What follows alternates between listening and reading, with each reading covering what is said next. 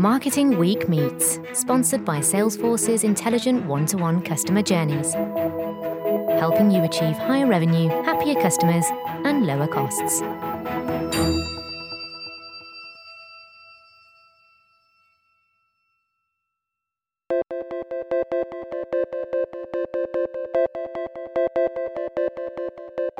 Hello, and welcome to Marketing Week Meets, a monthly podcast in which we speak to a marketing luminary about their life, career, and thoughts on the state of the marketing universe.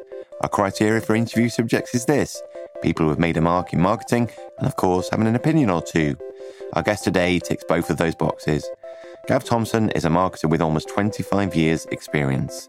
Not one to settle on a particular path, his career to date has been anything but linear. Indeed, it is the very epitome of a zigzag career. Starting at AMV in the middle 90s, he moved around the world, working at the world's biggest agencies, both as a suit and as a planner. After moving client side with O2, he quickly climbed the corporate ladder at the fledgling mobile brand to European Director of Innovation before disrupting himself and the sector he worked in by founding giffgaff and launching it with his employer. Not one to rest on his laurels, he has tested himself several times since, perhaps most notably taking on the CMO job at Paddy Power at the zenith of criticism over its controversial, some might say distasteful, ad campaigns. Gav, I think it's fair to say that you've had a more varied career than most. Was that deliberate? It, it wasn't really, uh, Russell. I didn't really know what I wanted to do. When I was at school, I wanted to be an actor. I definitely wanted to go to, to Cambridge and be part of Footlights. That was my only real ambition. I couldn't get there through the normal means. I did biology, physics, chemistry, A level. No one was that interested in that. Hmm. So I had to kind of get in through the back door and, and get onto an education and drama degree. But I did get to be the director of Footlights. I had a great time there. And then my initial plan was to be both an actor and a primary school teacher to finance my acting career, which after a few months I realized I was neither good at acting nor could I ever be a very good teacher. And that was when I stumbled into advertising. I, I bumped into a guy randomly one day who said, Gav, I think I know you quite well. Creativity and commerce is what makes you tick. You should get a job in advertising. I'd never heard of advertising, didn't know what it was. He kindly bought me a copy of Campaign magazine. He said, write to these 10 agencies, apply for a grad recruitment job. And I managed to get on four, four offers of four jobs and then found myself very fortunately at Abbott Mead Vickers in 94, which was the best agency in town. And, and very quickly, they gave me the best account in town, which was Volvo which, given I was an absolute car nut, meant that I could make a real impact really quickly. So, so totally by luck, from science A levels to an education degree, with a failed acting career behind me, I found myself with a job at AMV and, and loved it. Was very, very lucky.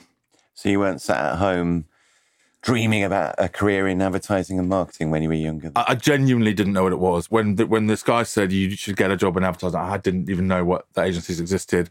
I liked ads but I, I was it was a very self-selecting process. I remember um, in my graduate interview for for AMV pitching to Cilla and Farah a Femidom. Femidom's just come out. My mum was a doctor. She'd been given a load of Femidoms. I'd nicked them out of her doctor's bag.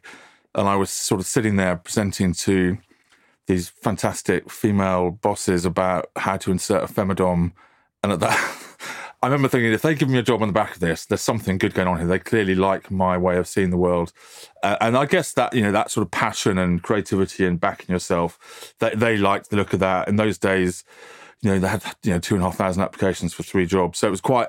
I realised by the time they chose me that this was an area that I could hopefully make an impact in. And I majored at the beginning in my intro the fact that you've had this varied career, moved sideways, moved diagonally, etc. Was that again, is that a deliberate decision? Do you get restless or do you just set yourself a primary objective at the beginning? I think it's a bit of both. Russell, I, am a naturally restless soul. I do, do have a relatively busy brain. I like to get on to the next challenge.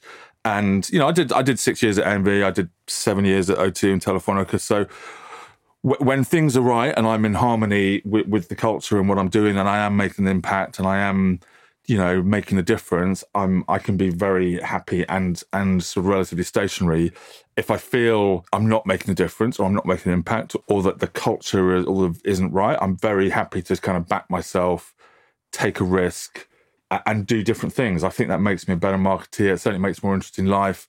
It makes my wife's job a bit of a roller coaster, but I don't regret anything. I've made some a few false starts. You know, to go from agencies to, to a telco, to Paddy Power to, to some startups. I think I, I think it makes me better at my job, but but it does make for a slightly, as you say, zigzaggy CV. And we've talked a lot already about your time in agencies uh, across the world in various different companies. Did it stand you in good stead before you moved client side? Did you get a good view and a good grounding? Yeah, I did. I was taught lots of great things at agencies, and, again, particularly at AMV. You know, I was taught to be passionate, to be passionate about your customers, passionate about creativity, to be passionate about brands and the linking of all those three things. That is what I learned really. In those days, you know, in the mid 90s, sort of data didn't really exist as a as a science in the way it does now. in Marketing data, the the relationship between creativity and data has always I kind of learned that quite early on in my career.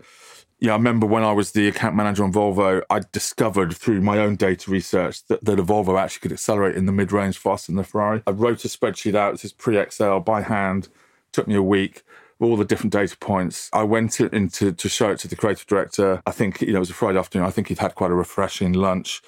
He was there with his feet on the desk, tossing a pen up in the air, and I ran in as the sort of graduate. Went, I've got this great idea for an ad. It's amazing. Volvos can out, accelerate Ferraris. Gave him my handwritten spreadsheet. He looked at it for about a minute, and then ripped it up slowly, threw it in my face, stood up, and then called me a word that sounded a bit like punt, and then just went punt, punt to my face. I walked out of the office. He followed me down the corridor, calling me a, a, a, punt. We got to the lift, came in the lift with me. We went down the lift to my floor, and then he followed me out there, continuing to call me this fantastic word.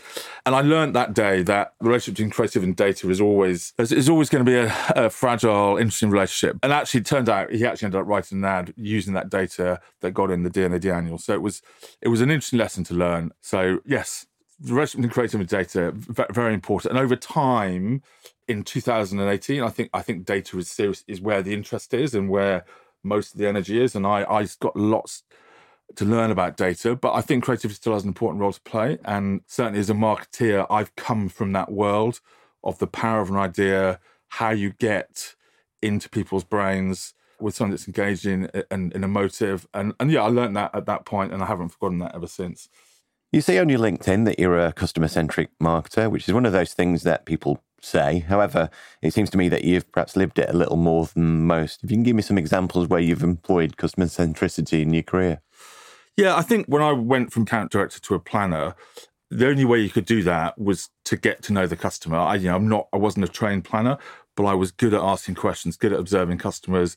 So my first planning job was in the, the, the States on Pepsi, and I, you know, did over 100 groups just asking customers why they drank Pepsi, dark Pepsi.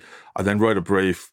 I gave it to the creative director and he put a red line through it and just put write something funny enough to go in the Super Bowl. So that was an interesting lesson in in customer centricity. But on pitches we like with Guinness, I just went and sat in bars and watched people drink Guinness, which and sometimes you know off went up to them and said, look, if I buy your round, can you ask me some questions about Guinness? So it was easy just to observe that people didn't really want to wait for a pint of Guinness to be poured on a Saturday evening. Sunday afternoon, fine.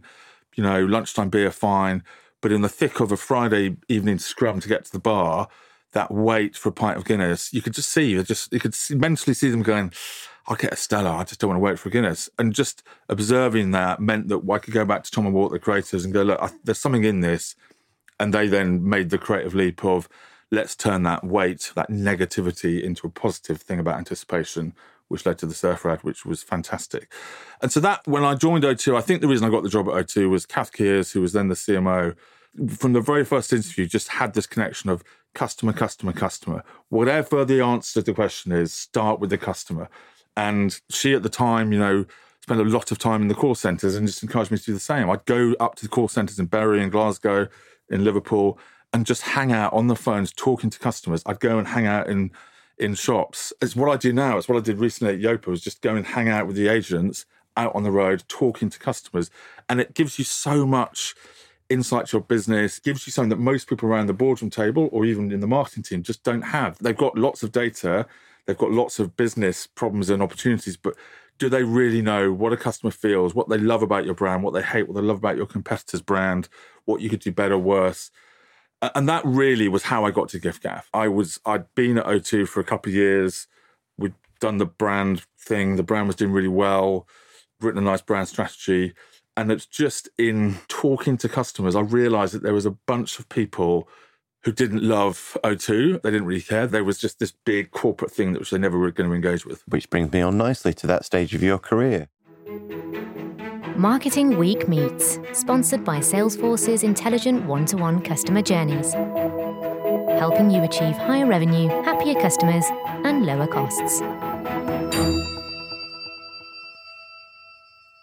So, with that insight, that O2 perhaps wasn't going to be as loved for a large chunk of people, tell me the process of, of how giffgaff began and, and, and your role in it.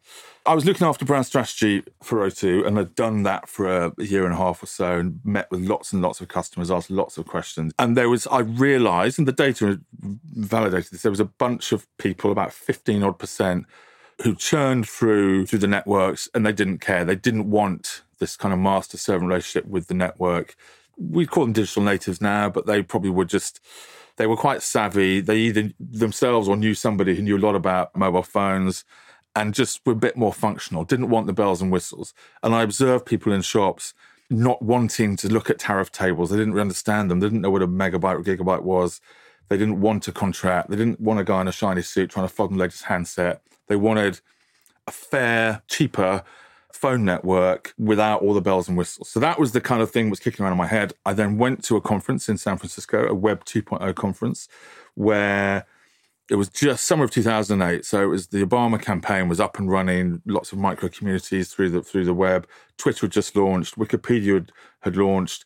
So this idea of Web 2.0 of communities using the web to empower themselves through knowledge, information sharing, fundraising was the, what the the I hate the word, but the zeitgeist at the time. So that was was what was going on. I knew there was a problem or the potential opportunity with this market group. And the, the clever bit was linking those two things together, going, if we had a, a phone network, different brand, which was targeted at these guys using this behavior, i.e., member get member community referrals for acquisition, really no marketing, so social network marketing or influencer led marketing, and importantly, no shops because these guys didn't want to go to shops, no handsets because they had their own handsets, and the customer service, which probably was the brave bit, was going to be run by the community. So the geeks, if you like, who know the stuff anyway, we were just going to encourage them, help them to share their knowledge with the community about how to move your photos from phone X to phone Y, how to download music from your laptop to your phone. And if we did all that, A, we'd have a phone service that these customers would love. And the clever bit, and again, it wasn't, it was retrospectively clever, was you take all the costs out. So you take the marketing cost out, the retail cost out, the cost to serve, the customer service cost, all take that out. You've suddenly got a much more profitable, much more efficient phone network. So it was one of those, it was a great idea. I had a, I had a great boss or bosses at the time who, who kind of got it and were like, encouraged me to build it, encouraged me to go and do the business plan with, with some colleagues who were much smarter at that than I was. And, and it just came together at a piece of timing, a moment in time where it made sense. It was a brave call on behalf of O2 to back it. I was very passionate about it. I, funnily enough, I thought the brand should be called 2O.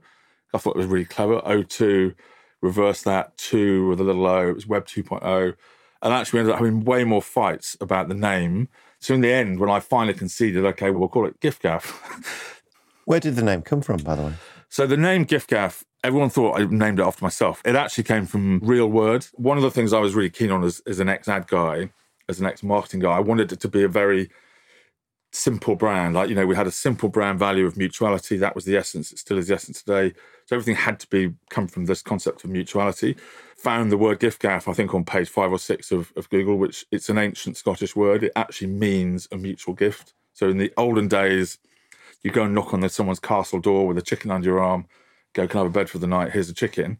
And that was called a giffgaff. So it was a, one of those beautiful moments where it, it was the brand. The whole idea of mutuality was that you do some work for the brand, we'll pay you in return. And everyone's, the community grows, whether it's recruitment of, of new customers or you answer customer service queries. So suddenly to have this brilliant word that was authentic, real, uh, was great. It wasn't 2 so my bosses were happy, and it sounded a bit like Gav, so I was happy. It was a beautiful moment. Did you operate as a, a startup with a, a different culture, perhaps, than O2? Yeah, we were. I was really, really, really keen on that. I mean, one, one of the things I found when I joined O2, I'd been agencies for 13, 14 years, had, had done well, had run my own agency, had had a really good career, and I was suddenly this guy in in Slough in this building with hundreds of thousands of people, thousands of people, and I just felt a bit out of place. I kind of felt like if we're going to do this, if we're going to redo the brand from the inside, albeit with some cannibalization, we need to build a different culture because people like me wouldn't were scared. I was scared of going to work for O2 in Slough, so I was really, really, really passionate about that, which was separate building, separate office, separate team, different rules around HR, different rules around ev- everything. And to most degrees, we got that. I mean, we got a separate building, uh, a little in Beaconsfield, an old an old rectory. It started off with a team of fourteen people again, these little small things I think are really important. It was really hard to make happen. I remember at the time, various people in there just we've got some spare offices in. They can go in there. It's like no, they can't because they walk into a building with a big O2, and we they need to feel different and separate. We need to hire people from outside the industry. Full credit to Mike and the team, the operational guys. That that was really important, and I think we delivered on that. Was there ever any concern that you were cannibalising yourself at O2 or? There was always two camps of people with giffgaff pre-launch. There were people that kind of got it and thought it was fantastic and were up for the challenge. And there were some people going, we're going to cannibalize ourselves. This is ridiculous. Why would we do it? And as the biggest network, by definition, you will cannibalize yourself.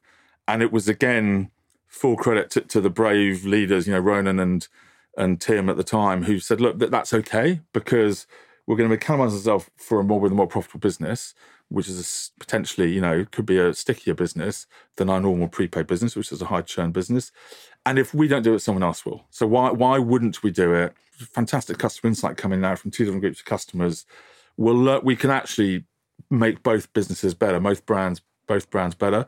So it was it, it did cannibalize, um, but it, like I said, it cannibalized on a more profitable business. But but again, that was I think the real bravery. We've now seen lots of our lots of the competitors copy it, but copy it seven, eight, nine years later.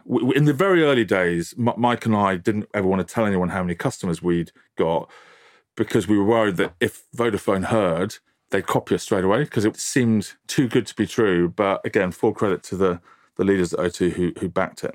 So, given that in effect you worked for a startup in giffgaff and reflecting on your most recent position at Yopa, what do you think big brands can learn from disruptors, for want of a better way of putting it? I think you, again you have to go back to your customer, which is if you're going to disrupt an established marketplace, you have to do it for something that a customer can care about. They may not know they care about it now, so that part of the challenge is to make them care about it. But it has to be, in my opinion, to come from the customer. So spend time with your customers, understand what it is about the current situation they either love or hate, and they may not realize this. And then once you've got this model, you then need to explain it to them, and not all customers. That's back to segmentation. Who are the customers who most respond to this? And look, it's a cliche, but you need to find 10 customers that will really care and love it and don't care about the other 990 to start with.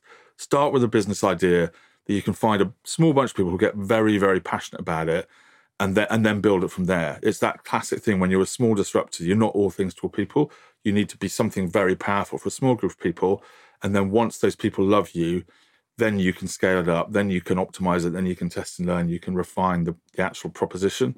But uh, ha- having a good customer insight that people care about is, I think, the thing that often big brands forget is actually how brands actually grow.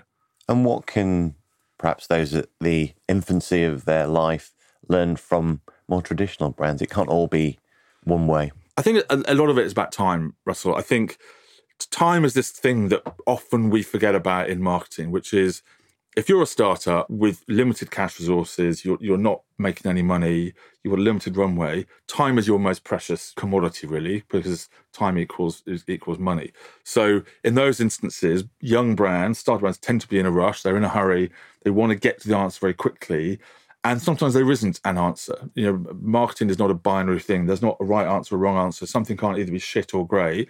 There's stuff you put out, you learn, you optimize, you move forward and it does take time you know trying to disrupt businesses that have been around for 10 50 100 years takes time so there's a there's a time quotient for startups that i think is is really it's really hard to manage because you know That, that's the one thing they don't have. And, and sometimes you have to all agree around the table look, we can launch something uh, from a marketing proposition point of view, but it won't be 100% right. We can launch it in three weeks, it'll be 60% right, three months, 85% right, six months, 100% right. And then you've all got to be grown up around the table and go, well, we'll go for this option, knowing that it won't be fully correct, but we'll do the best we can do with the resources and information available.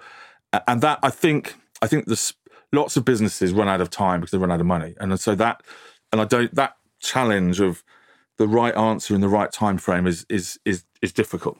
So on to Paddy Power, the enfant terrible of advertisers.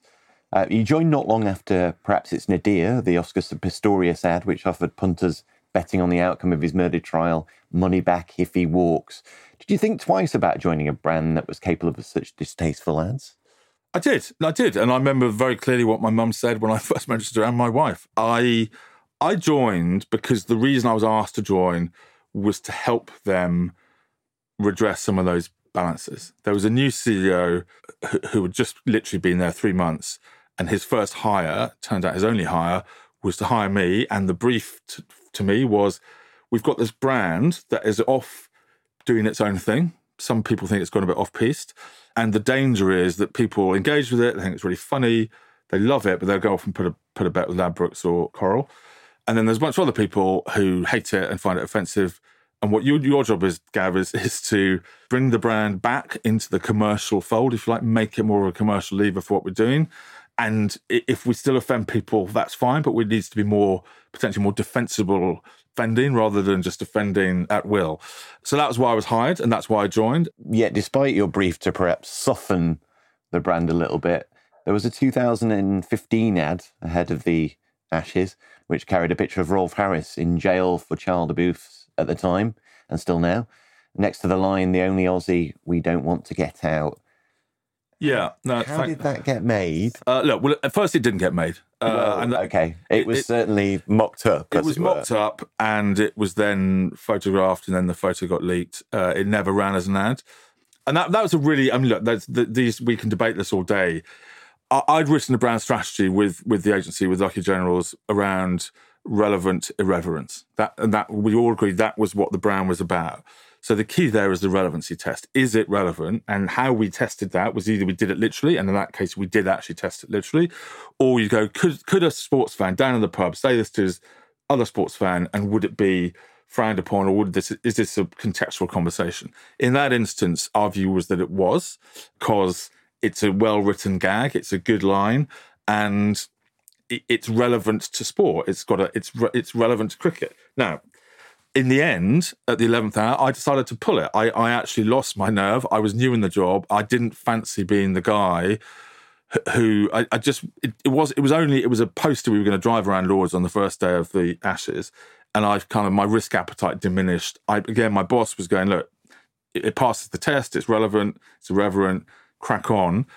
But I I felt that it was too much. Interestingly, Unilad got hold of it. Unilad did a survey amongst the members, of which proper target audience, 94% thought that it was bang right for the brand and 6% didn't. So it's a grey area. I felt that was that was right initially and then wrong. Later on, we built a massive pair of underpants, you know, the world's biggest pair of underpants that were 40 meters wide.